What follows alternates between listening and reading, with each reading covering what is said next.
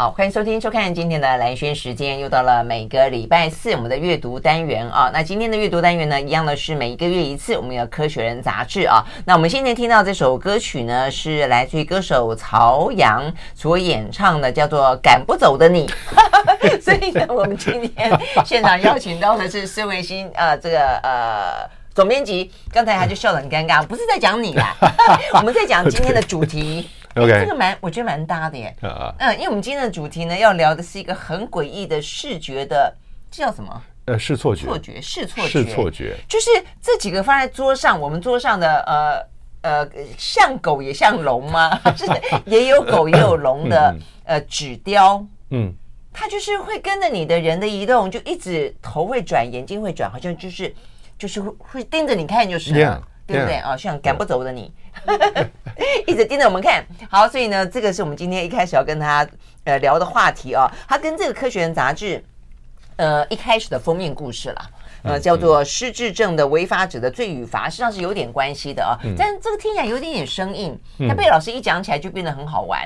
因为他讲到的是失失失智症，失智症最主要是认知啊，认知的能力出现了一些问题啊，受到了一些伤害。那所以讲到认知，就讲到视错觉。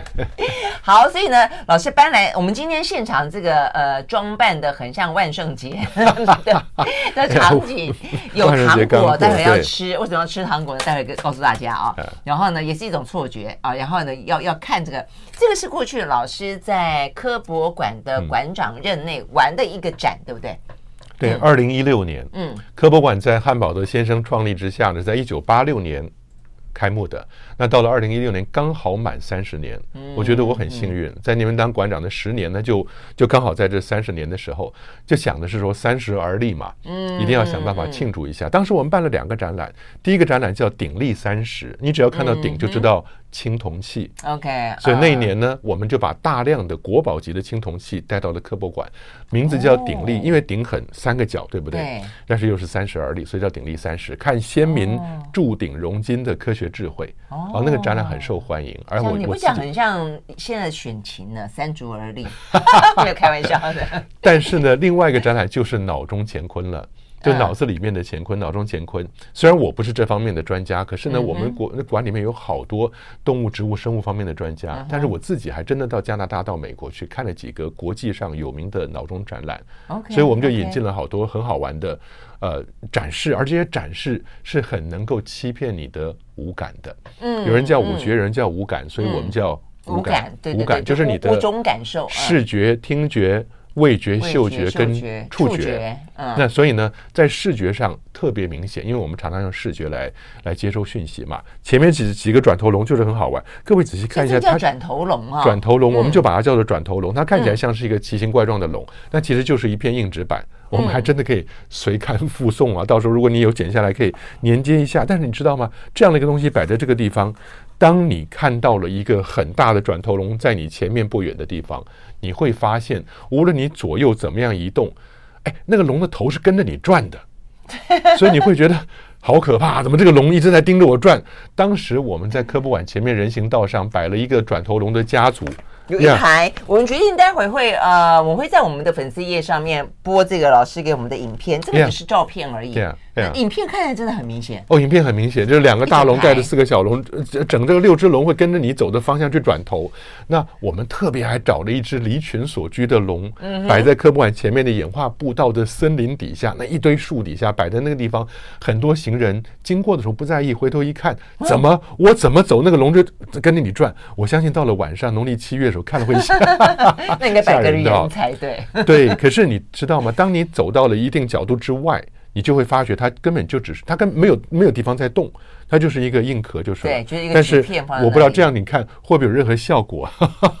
我们其实是人应该移来移去的，但是我们这样观众不知道。不知道，对，我有观众朋友可以呃看我们的视频，因为刚刚老师拿着这个纸板呢 移过来移过去。我们刚刚才在一开始我们就在玩这个实验，但是不晓得是不是因为这个桌上的这个狗狗跟龙小了一点哦。我看半天我都觉得还没有在移动。哎，我觉得很明显的，我觉得兰兰萱一定是外星来的某一个恒星来的的人啊。但是当你把小的时候把一个眼睛遮起来，即使就在你面前，你也会感觉到那个头瞬间从一个凹面的板子变成一个凸出来的脸，对，变成一个立体，这倒倒是会有。对，然后你在头在左右动的时候呢，它竟然会转着头看着你，那这就很奇怪。我们知道科学学习有两个阶段，第一个阶段叫看到现象，嗯，第二个阶段叫弄懂原理。嗯，所以我们看到现象了，对，那就要问自己，哎，这原理是什么？为什么？嗯、啊，我们研究脑科学，人研究人的认知过程，我们透过五感认知这个世界的过程，是很容易被骗的。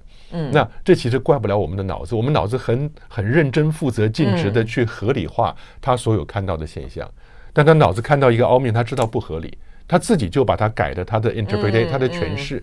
他的诠释就是说，这是一个脸凸出来的正常的龙啊，哎，那个脑子这样诠释以后，脑子觉得很高兴，feel happy about himself，他觉得我好高兴，我就说的是对的，那人就会看到一个脸凸出来的东西，啊，就会变成是一个立体的东西了。对对，所以我觉得这个展览的过程中很重要的一点是，嗯、我们的五感把不同的景象现象传到我们的脑子里面去，但最终决定我们看到什么的，嗯，是脑子。嗯嗯嗯，那尤其在那里面，我我写了一个在总编辑的话里面写了一个有趣的事情。当你走进展场，前面有一个蛮大的银幕，嗯哼，大雨滂沱，雨落在地上，你就听到那个下雨的打在地上的声音啊，淅沥淅沥的声音。对，回头绕到柱子旁边一看，真正那个声音是什么？平底锅在煎 bacon，在煎培根的声音。这是一个很有名的错觉，就是。其实那个声音，你的耳朵是忠实的，把那个声音传到脑子里面去。如果你的视觉没有受影响，受引导了，对对对，你的脑子就会啊，应该是锅里面煎东西。那问题我就很好奇，我看你在描述这件事，我想那鼻子呢？鼻子应该会闻到培根香啊。哦，那就是我们，所以需要吃一颗豆豆，那个豆豆可以让你呃扭曲你的嗅觉。对对，在脑中乾坤的展览里面，除了现场的展示之外，我们会办一堆科教活动。我觉得这是科博馆好玩的地方。展览的东西其实是死的，当然它有时候活的动画什么的。可是呢，他会配上活的科教人物、科教的解说员，带着大家做实验。嗯，那有两个实验我印象深刻，一个就是雷根糖，当然以雷根总统为名的雷根呢，因为他很爱吃糖，他在他的那个椭圆形办公室里面都会放那个像豆豆一样的。对对对，就是这样子彩色的水果水果糖豆嘛。那呀，我们就用了这种东西。可是呢，我们在吃这个东西的时候，有一个很重要的要求，嗯，捏着鼻子放进去。嗯，就这样捏着鼻子啊，你你你把这个豆子放进去，上面有五颜六色，你会知道有柠檬啊，有西瓜，有甘蔗啊，凤梨什么的。对。但你放进去以后，捏着鼻子不要松手啊，用嘴巴嚼。你说捏着鼻子不会窒息吗？啊，你用嘴巴呼吸，然后你再嚼，嚼的时候问你有没有感觉，你绝对会说。对，会没有味道？哎，没有味道，没有味道。你自己觉得我已经在嚼，为什么没有味道？然后这时候让你瞬间把手放开，那一刹那你马上会知道。哦，原来我吃了一个柠檬口味的对雷根糖。对对，刚刚我们节目之前，蓝轩就已经做了体验了啊。那结果你手一放开，马上知道它是有味道。我自己觉得它的柠檬做的不够味就是了。原来有味道，疑似是柠檬口味，但是呢，呃，不够酸。好好好，OK，好，蓝轩也不。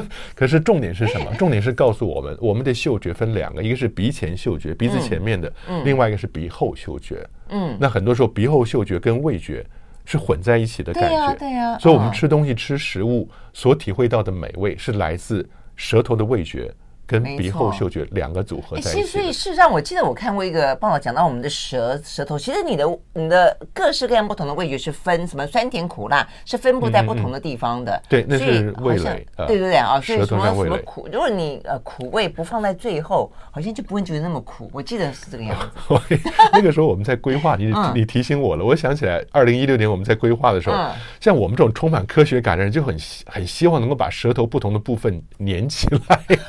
当你 cover 对对，你覆盖的某些什么酸甜苦啊什么的，是真的是，你看你会没有那样做，因为那样太残忍了。那 我们就第一个是做鼻后嗅觉，很高兴的是说哈，我自己都很明显的感觉到。然后你嚼了以后，你一松开以后，你知道，哎，这是柠檬的或者是西瓜的。这个时候再让你把鼻子捏起来，它的味道又消失了，对，又消失了。所以你竟然发觉鼻后嗅觉是可以随着你开关，你可以把你的知觉关掉的。嗯，重点是什么呢？刚刚。兰萱讲了一件事啊，我们习惯的五味是一开始是酸苦甘辛咸嘛，或者酸甜苦辣咸，可是错了，因为现在知道辣不是味觉，对，辣是痛觉，辣是痛觉，所以现在五个味呢就改成了酸甜。苦咸鲜，哦，就是把鲜味加进来了，就是五味是酸甜苦咸鲜，嗯，辣味是痛觉。哎，所以老师，我们我们觉得啊，好辣，好辣，好辣，事实上是因为它这是痛觉，那不是味觉，刺激到了我们的舌头，到会痛啊。对对对，那是那是痛觉，那是触觉的一部分是痛觉，但不是我们的酸甜苦苦咸这样的五味啊。但是重点来了，太空人进到了太空以后，到了失重状态，人体的液体会均匀分布。平常我们常常坐着或者是站着，身上的液体是往下走的。嗯，但你一上到太空，以前我不知道说过没有，第一个脸会变大，因为液体进到了头顶，所以你就不想上太空了，是不是吧？照了照相，一直希望脸变小，对，脸会变大，原因就是因为液体上来了。但那身体液体呢，包含你的体液、你的血液啊，脸会变红，红红大大脸。但是呢，一个很大的问题是，它走到你的鼻腔后面，会阻塞你的鼻窦，鼻窦一阻塞了以后。鼻后嗅觉就关掉了，哦，所以太空人进太空，所有的东西都没味道，没有味道了，所以以后太空人只能吃川菜。因为它是痛觉，对对对，现在整个就哦，好了好了，这是这这其实鼻后嗅觉这个很有意思的啊。那你是鼻前去闻汤什么味道？你当然闻的是鼻前嗅觉，但真正跟味觉互相相辅相成的是鼻后嗅觉。所以大家可以做这个实验。各位你在家里面不一定要雷根糖啦，你可以用其他的东西捏着鼻子放到嘴巴里面去。你明明知道那应该是什么味道，你完全没感觉，但你手只要一松。马上会知道那是什么味道。真的，所以我们的味觉是跟嗅觉事实上是有关结合在一起的。对，那么要休息一会儿再回来。另外有个呃很有趣的是，我们生活当中有看过的植物，那种植物呢，嗯，呃，吃进去也会改变一直一些味觉哦，所以它叫做神秘果。马上回来。对。I like 103, I like radio 好，回到蓝轩时间，继续和现场邀请到了《科学人》杂志的总编辑孙维新老师啊，来聊呢这一期。呃，最主要是从封面故事讲到失智症来开始聊起了啊。嗯嗯、但是因为失智症的话，跟我们的认知非常有关，而脑的认知事实上它会影响，就很容易被骗，就是。所以我们刚刚讲到视觉会被骗，嗅觉会被骗，味觉会被骗哦。所以我们的桌上呢有什么雷根糖啦，有这个呃转头龙啦。那我们刚刚还讲到一个是老师在《科学人》呃这个呃杂志的。呃，总编辑的话里面提到的是神秘果。老师这样讲，我好像有回想起来我，我我我到中部去有一次朋友家里面，他们有种这个神秘果，那去吃起来很甜，嗯，对不对？吃起来还好，神秘果就是正常的水果，嗯、淡淡的，淡淡的。对对对，那所以它会发生什么样的事情？神秘果就会改变你，它会启动你的受体，呃，甜味的受体，所以你吃，尤其是把酸的东西，嗯，你吃了神秘果以后，很特别的是，我们那个时候啊。在脑中乾坤的展场里走来走去，作为馆长，你最好不要去掺和这些这些表演。但是等到观众走了以后，我好高兴过来了。那解说员呢，跟秘书呢陪着我坐下来以后，先给我喝一点柠檬汁，啊哈，非常酸的纯柠檬汁，而是酸的没有错。然后他说：“馆长，来，你喝吃神秘果，这小小圆圆的粉红色的，哎呀，红色的很可爱的，放在嘴巴里面嚼一嚼以后呢，你可以把它吐掉，再喝柠檬汁，竟然变成甜的。”对呀，我都觉得好惊讶。然后回到馆长室以后，我就不甘心，从冰箱里面拿出来我从著名小笼包店里面买到的醋。OK，那个醋呢，就是很高级的米醋啊。我先倒一点，哎，为了科学这点牺牲算不了什么。先喝醋，喝了以后确认那个醋是酸的，然后这时候再放柠神秘果在嘴巴里嚼一嚼，再去喝醋，它就变甜的。因为神秘果能够把酸的东西转成启动它的甜味甜味受体，嗯嗯，所以你会知道，它其实神秘果蛋白，呃，呀一一一种蛋白啊，但它启动了甜味受体以后，你吃进去的酸的反而变成甜的。它不是实质变甜，是我们脑中认知变甜。我们它改变了我们舌头上面的甜味受体，它启动了甜味的甜味的受体，所以甜味受体接受到的味道能够启动它，它就会告诉脑子说这是甜的。嗯。那结果神秘果碰到酸的，它就会帮忙启动甜味受体。但是你会说，那我再吃不酸不酸，你吃了以后都是甜的。对，但有人会问说，那那馆长你就吃甜的会怎么样？不会怎么样。嗯，它不会去改变甜的，但它会改变酸的。所以有人说神秘果可以用来帮助糖尿病的病人。真的骗你，让你觉得你在吃甜的 东西，其实它不会改变你的血糖。因为糖尿病，我觉得这真的很有道理。因为糖尿病一定要戒吃甜点，戒吃甜食嘛，然后就会因为被戒，所以就很渴望。你不觉得人都这个样子吗？你越被戒，你就越渴望。但是你要怎么样子去改变，或者说去抑制你的渴望呢？你就吃神秘果，所有东西都是甜的啊，不酸的。碰到酸的时候就 酸的就是甜的。但我觉得这个展览很好的是说，它让我们知道我们的五感五感去体认。接触世界了以后，真的回馈到脑子里面去，尤其是当视觉跟听觉打架的时候，嗯嗯、你会知道你的脑子会选择相信一个其实是错的东西。对呀，啊。然后看完这个展览以后，你就对自己。不再有信心，哇，这个好惨。对，主要是因为这一期《科学人》杂志讲的是失智嘛。那在我们的脑中乾坤里面呢，有好几个部分，有一个部分叫变动的脑，变动的脑里面有一部分呢，讲的就是失智症。哎，蓝轩呐，我记得那个展场里面有一个区域走进去好难过。嗯，它就是个圆锥圆的环，圆环上面呢，大在你半腰高的地方有一个展示台，上面摆的是一个一个不同年纪的脑子里面的形状。他就拍了那个脑子的扫描出来的照片以后，你会看胎儿的，然后再来五岁的、十岁的、二三十岁，一路过去，每差十几二十岁一个脑子。你走到你的哦，看得出来，你走到你的脑子年龄那个脑子的前面看，就会觉得很难过了，因为你会知道你的脑子已经不再年轻，是开始萎缩吗？对，它会不同的地方会开始萎缩，然后出来病变。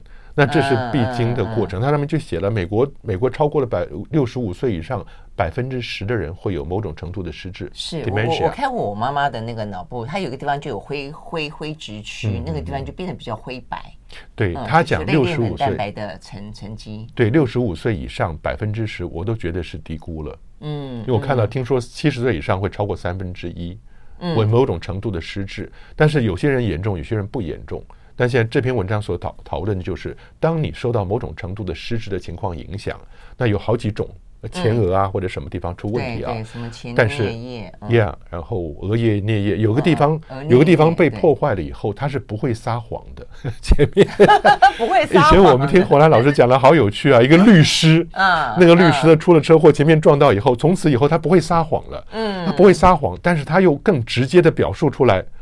那跟着太太走到街上或者去买菜了，去买菜，然后看到前面走过来一个体型比较壮硕的妇人在那边挑东西，他就会直接说：“怎么这么胖了还吃？” 他就完全已经没有社会伦理道德的规范了。然后他自己在家里面坐着，太太在门口，邻居来打招呼了，太太就跟他讲说：“哦，我们家现在整理东西很乱，所以就不请你进来了。”他就直接说：“没有啊，我们家干净的很，为什么不请人家进来？”当面给人家难堪。那这种情况之下，他就。绝对会失去他律师的职位。对，律师没错，律师是一般认为必须要说漫天大谎的职业。哎呀，我们就不特别评论。呀，一般认为啊，政客。哎呀，对对对，我们可以让政客吃，有道理。啊，不是吃，把他那一部分 破坏掉，让他不会再撒谎。没错，真的，要会政治亲民一点。蓝轩好狠呐！那政要当政治人物之前，一定要先把那部分破坏掉，让他不能撒谎啊。那但是话说回来了，失智症。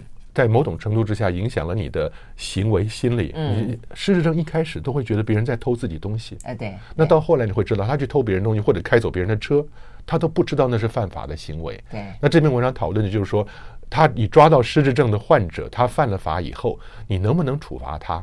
因为第一个，他不知道自己做的是对还是错，因为他已经脱离了社会规范了。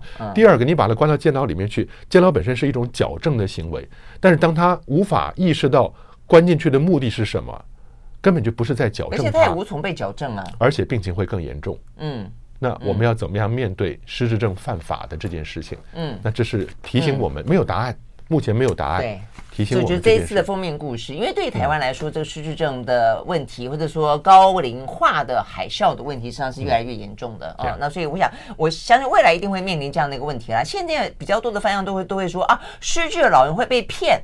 但他这边在讲到说呢，当他不是一个受害者，他是一个加害者的时候，他做了一些违反法律的事情的时候，他是一个罪犯的时候，但他但他却不自知的时候，无法控制的时候，到底该怎么办？好，所以呢就提醒我们，呃，未来可能会碰到这个类似的问题。好，但背后呢，脑科学跟认知的话题真的是非常有趣。好，我们休息了，再回到现场。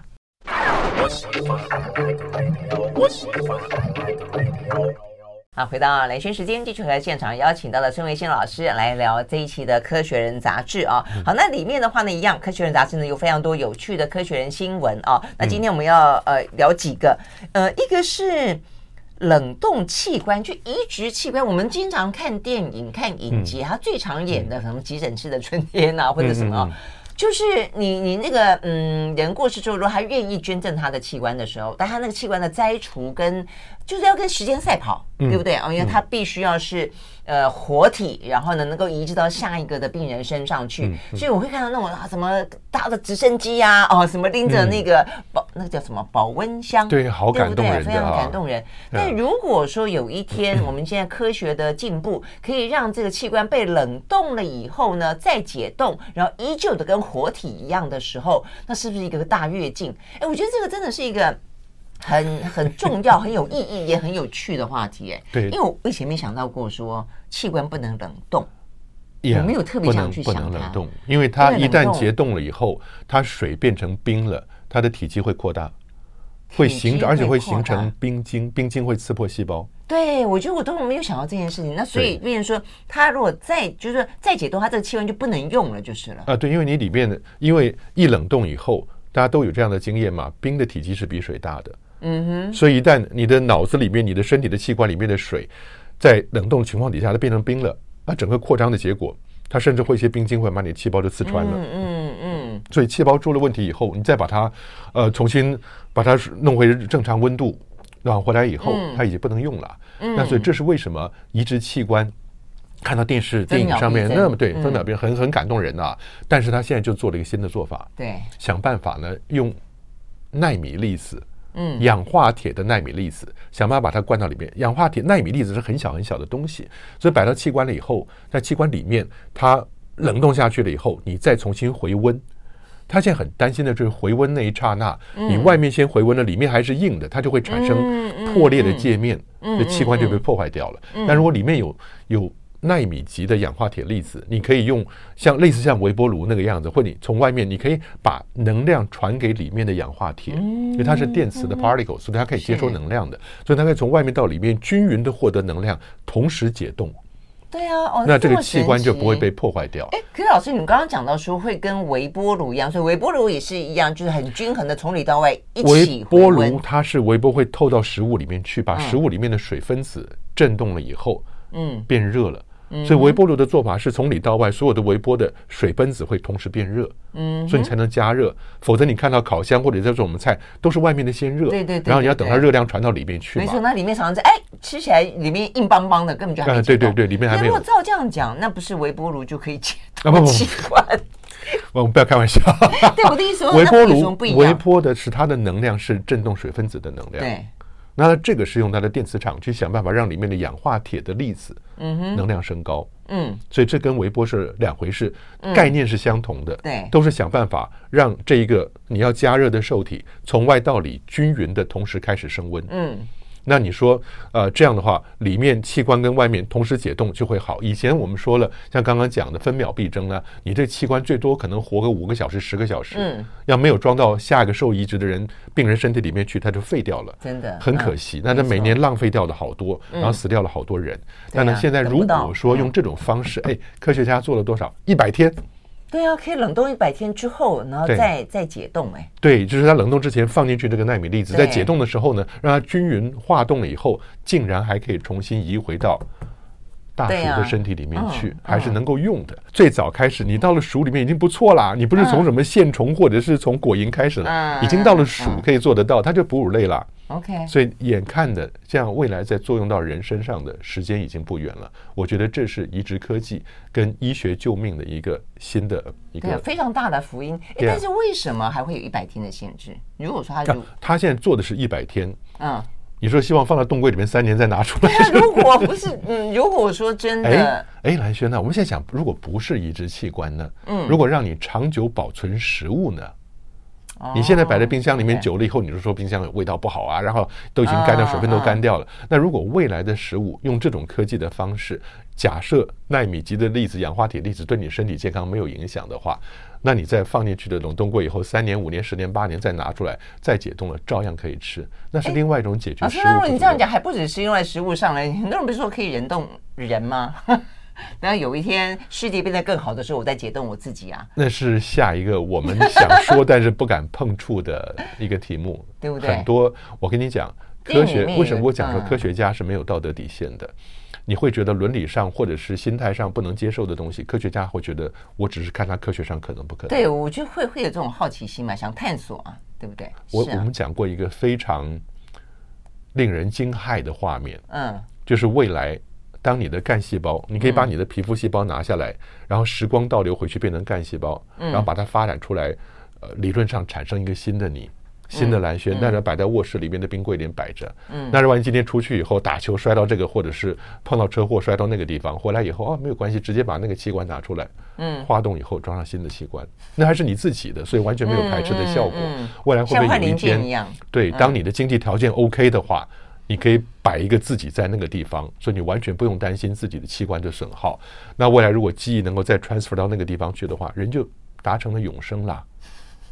所以这个画面有一天会，说不定，嗯，会出现。但是这个讨论慢慢会越来越热闹。那你觉得讨论的过程中，伦理、道德、司法到底要怎么样介入？I don't know。对啊，对，就像是最近这个 AI 的话题嘛，所以呢，各个国家也在开峰会啊。那是不是要给 AI 设下一些比较安全的道德的一些界限？好，但是呢，在这一天还没有到来以前，呃，我们还是要把自己身体顾好。所以呢，这一期的科学人新闻里面有另外一则跟医疗有关的讯息是喝酒啊。哎，这个喝酒，我觉得所谓的小大。小酌怡情啦，哦，这个就是你会觉得，哎，偶尔喝喝个酒呢，尤其是好朋友啊等等的，我觉得也还不错。结果呢，最新的研究似乎证明的是，好像就以前还会说喝一点点酒，然后呢对身体还不错，对心血管来说还有保护的效果。现在不是了，连连啊什么。一一个礼拜喝个什么几杯两三杯两三杯的正常的适度饮酒，都会造成癌症跟肝啊这个相关的问题。哎，这天还蛮恐怖的。这个东西是这样子啊，适度饮酒仍有风险。光这个标题。我都觉得对酒类行业来讲是一个大刺激了，没有办法，谁叫我们是科学人呢？我们就只讲科学的道理，所以你会看得到，刚刚可能回回去以后，雷根糖的销路又大卖了，然后现在回去以后再讲这个东西又不喝酒了，影响到我们就不管这么多，我们只是把科学家所做的最新实验。告诉大家，很多人会以为说适度饮酒能够帮助你心血管疾病啊，呃，不要发生啊，然后可以促进你血。最近在网络上还流传的说，老将军呢能够每天晚上喝这么大杯的白酒，里面是捣捣碎捣碎的蒜摆在里面，不用泡，不是说你弄个高粱酒，然后把蒜摆在里面泡上半年一年的，不是，他就直接把大蒜捣碎了以后，就摆在这么两三百 CC 的杯子里面，每天晚上倒进去高粱白酒。然后每天晚上喝一杯，喝完就睡觉。睡觉以后，他就让酒精把大蒜素，就这些能够消毒东西带到你全身去。那他现在是一百一十八岁了，然后仍然健步如飞，仍然后思绪清楚啊，说这样喝，我就在想，当然这是一回事。它有没有任何医学健康的效果？这要问专问专家了。但是问题，你的枕边人受得了吗？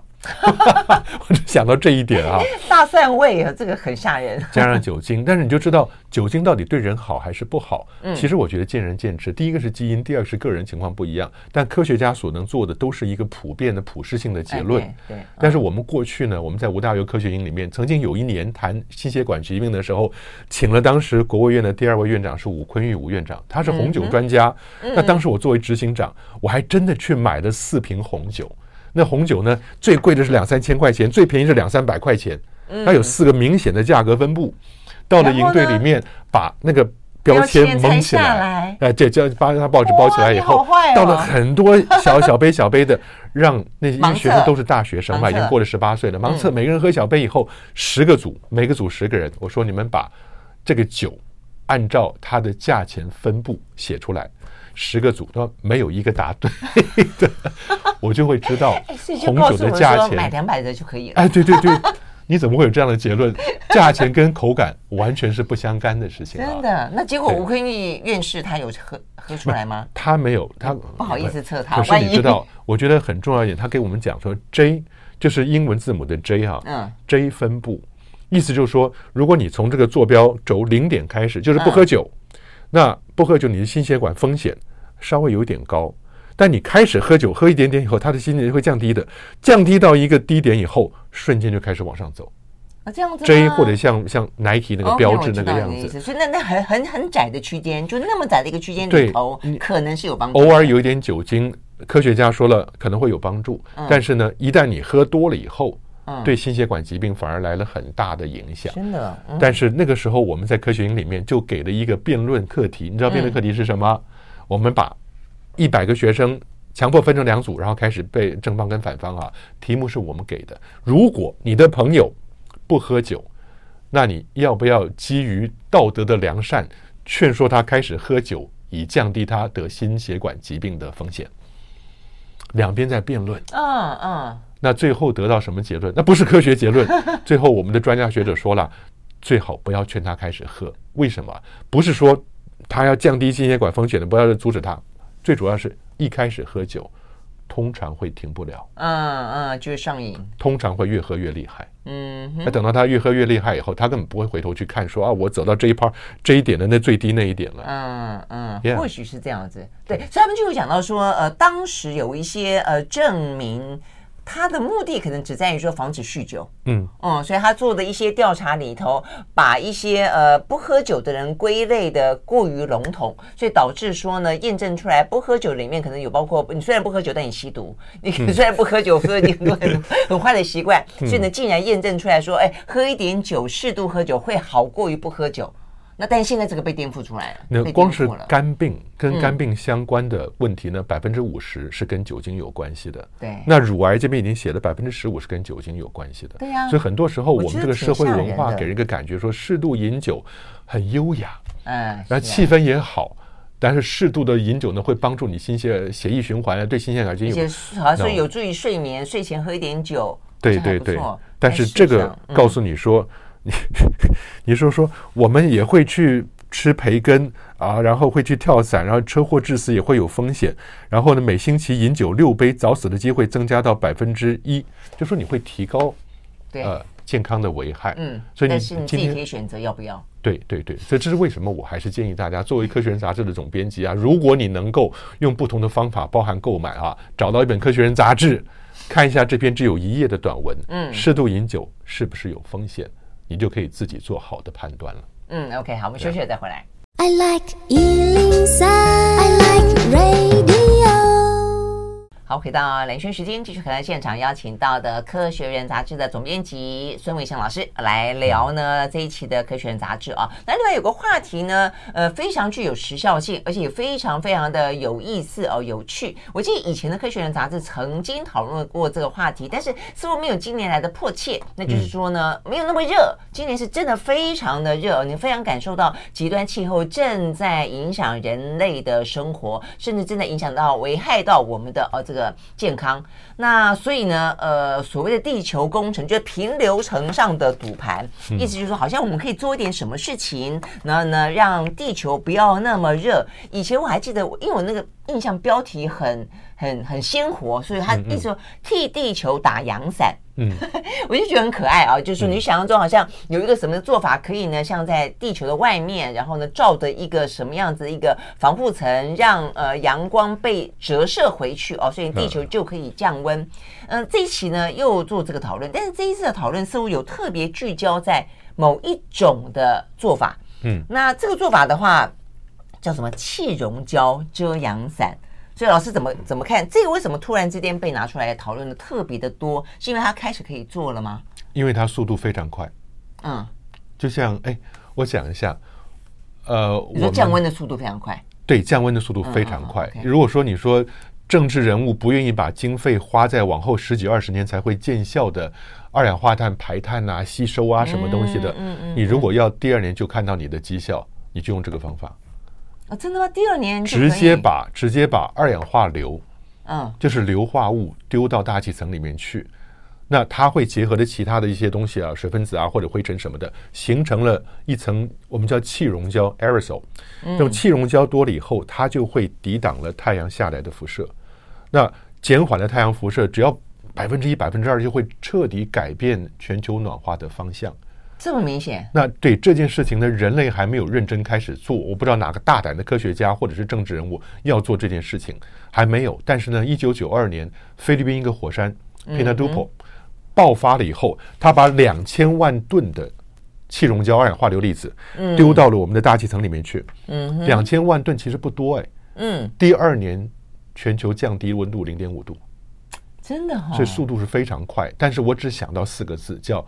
饮鸩止渴啊！你如果把这个东西丢进去了以后，但会怎么样呢？有副作用吗？有后遗症吗？如果这样做，它有很多种。有没有毒性？啊，会啊，而且它会变让海水变酸。那它落到海水里面，海水变酸以后，整个海洋生物的食物链又被破坏掉了。哦，那当然，这个听起来的话就是，嗯，对，而且呢，如果你在高纬度，不能接起来吗？No，不能，不行。但是这是我们讲叫地球工程的人特别想的一件事情。他地球工程大家都熟悉，怎么样在地球上做各种各样改变，呃，不同环境的因素，让让全球暖化的温度这样速度变慢啊。但是呢，这个刚刚讲这个方法叫 SRM，叫 Solar Radiation。S R 是太阳辐射，你怎么样？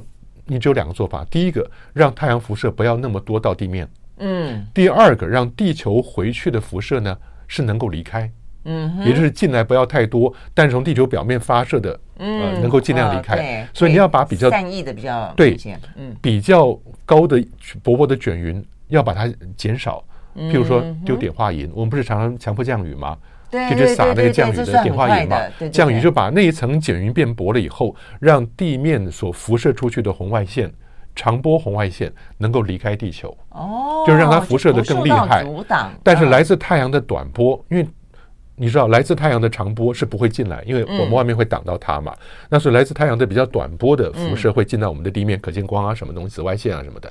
那你要想办法让短波不要下来这么多。所以呢，气溶胶就有这个效果，你挡掉了短波，让它进来不要那么多，然后呢，弄薄了长波，让它可以离开。OK，那这种做法听起来理论上好像是很应该很可行，很可行，对，它也真正可行。现在科学家很多时候是在做理论模拟，证明它是可行的。但是问题是一旦这样做了以后，有一好没两好。嗯，你你减少了太阳进来的能量，你增加了太阳离开的能量，但是你同时改变了整个气候大气环流。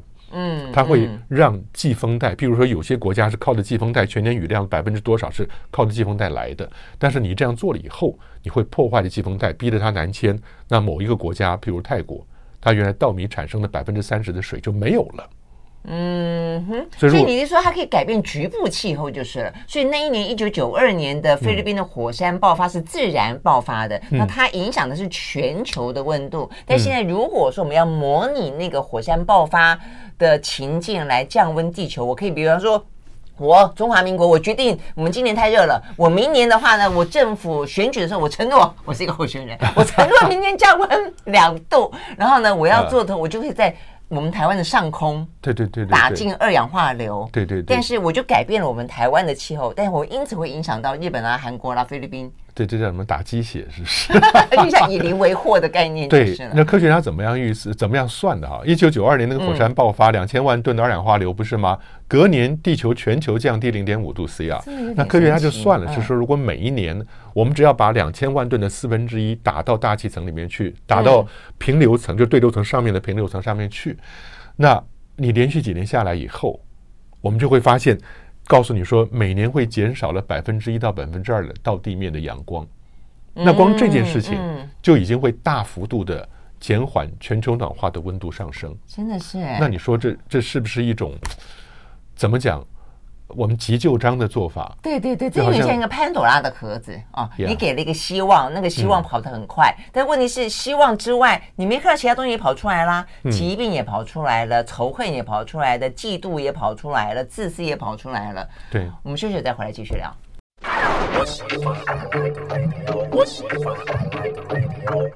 好，回到雷讯时间，继续来现场邀请到的宋岳新老师啊，聊这一期的《科学人》杂志。我们在聊的是怎么样让地球降温啦。那科学家呢各有这个各出奇想啊。那过去这些年一直都有各式各样的方法，但现在的话呢是有两个哦，在这个文章描述当中有两名男子，他们自己呢在有某一天凉爽的午后，在呃美国的内华达州的一个郊外，他们带着一个。吸带式的烤炉，加热了拳头般大小的两块黄色的硫粉块，然后呢，产生了二氧化硫之后，他们就，而且他说弥漫了臭鸡蛋的味道，哎，呃，二氧化硫 不不好闻，真的不好闻哈。然后呢，他们就把它这个气体灌入跟海山海滩伞一样的气球里头，然后呢，就让这个气球往上面升空，然后爆炸。那爆炸之后，二氧化硫就进到了平流层了，然后，然后就不知道了，然后。它真的有效果就像我们到阳明山啊，到小油坑啊，天天啊，你会闻到那个硫磺的味道嘛？它其实是这样，创造了二氧化硫了以后，它把它收集在气球里面，对，那气球慢慢升高以后，升高到一定程度，它让它爆炸，嗯，爆炸以后呢，这些二氧化硫的粒子就会散到我们的平流层里面去了。那这个东西，这两这几个人成立一个公司，叫做制造日落。叫做 Make Sunset，为什么？因为太阳晒的这些阳光让我们产生全球暖化，我们就让太阳落下去，叫制造日落。它名字是地球工程公司制造日落啊，但它结果是说，它现在竟然还开始卖冷却泉。不是卖碳权，不是卖其他的。我们讲说这些全球暖化的权啊，他卖冷却权。如果你愿意付我十美金，嗯，我就去帮你做这件事情。只要你把一公克把二氧化硫打进这个平流层，对，十美金一公克，我把一公克摆上去了以后呢，它就会呃抵消一公吨二氧化碳在一年之内所造成的暖化效应。你你可以算得到，对，一公吨的二氧化碳在一年之内所造成的温度升高的效应呢，可以用一公克的二氧化硫。放上去，然后我只收你十美金，他就卖这个冷却权。但问题是，很划算的。可是你放到大气层里面，会影响到全部的人。你不能以邻为壑，所有的国家都会受到这一功课的影响。那你这样讲了以后，好像很多公司说，那我就出钱吧。但你有没有注意到这种做法？最大的问题是，他并没有去考虑我们要减缓我们的碳排放。对呀，他的方法就是反过来，用非常快刀斩乱麻的方式，在源头就让太阳光不要进来了。哎，你不解决我们排碳的问题。你反而去减缓了我们的太太阳是我们地球上所有能源的最根本的来源。嗯嗯。以前十几二十年前，天文学家做望远镜非常厉害的天文学家，曾经说要把几千面小镜子打到大气层里面去。嗯。它可以把太阳光反射回去。当时我们觉得匪夷所思，简直就是在那边。天方夜谭了，没有想到现在有人真的要开始做，而且用的是气溶胶。气溶胶所产生的副作用非常丰富，各位找一本《科学人》杂志来你看一下。如果今天你是政治人物，你要不要做这件事情？嗯，而且它付出的代价到底有多大？这有点像我们在谈谈碳权，就你不从简单开始做起，你去去去跟国外，比方说你跟什么呃巴西的亚马逊森林的当中的某一个公司，哦，我我买你的一块这个森林一块绿地买碳权，这就是赎罪券嘛。是不是？好，不是，就是他如果把冷却权也是一个赎罪赎罪券啊！我拼命的排出二氧化碳，导致了加热了地球，然后我买了一个冷却的权利，然后就说哦，没关系，我继续排碳。最大的问题是说，你如果付了十美金，然后买到一公克二氧化硫放进去了以后，没有错，你的确可以减缓，嗯，这样子是我们讲的一一公吨二氧化碳的影响，但是那一公克二氧化硫所产生其他的副作用，你可能不但要用几千几万美金。才能去弥补的过来，嗯嗯，所以副作用是很大的问题。好，所以这是非常两难的局面了啊。所以，但是我相信有更多科学家的聪明脑袋，应该会各继续的想这些奇思异想。科学家只会在吃雷根糖，吃雷根糖真的是尽量吃，然后改变这个味觉。如果可以这样改变的话，OK，好，非常谢谢宋月新老师到我们的现场来跟我们分享这一期精彩的《科学人》杂志。谢谢，好，谢谢，好好，拜拜。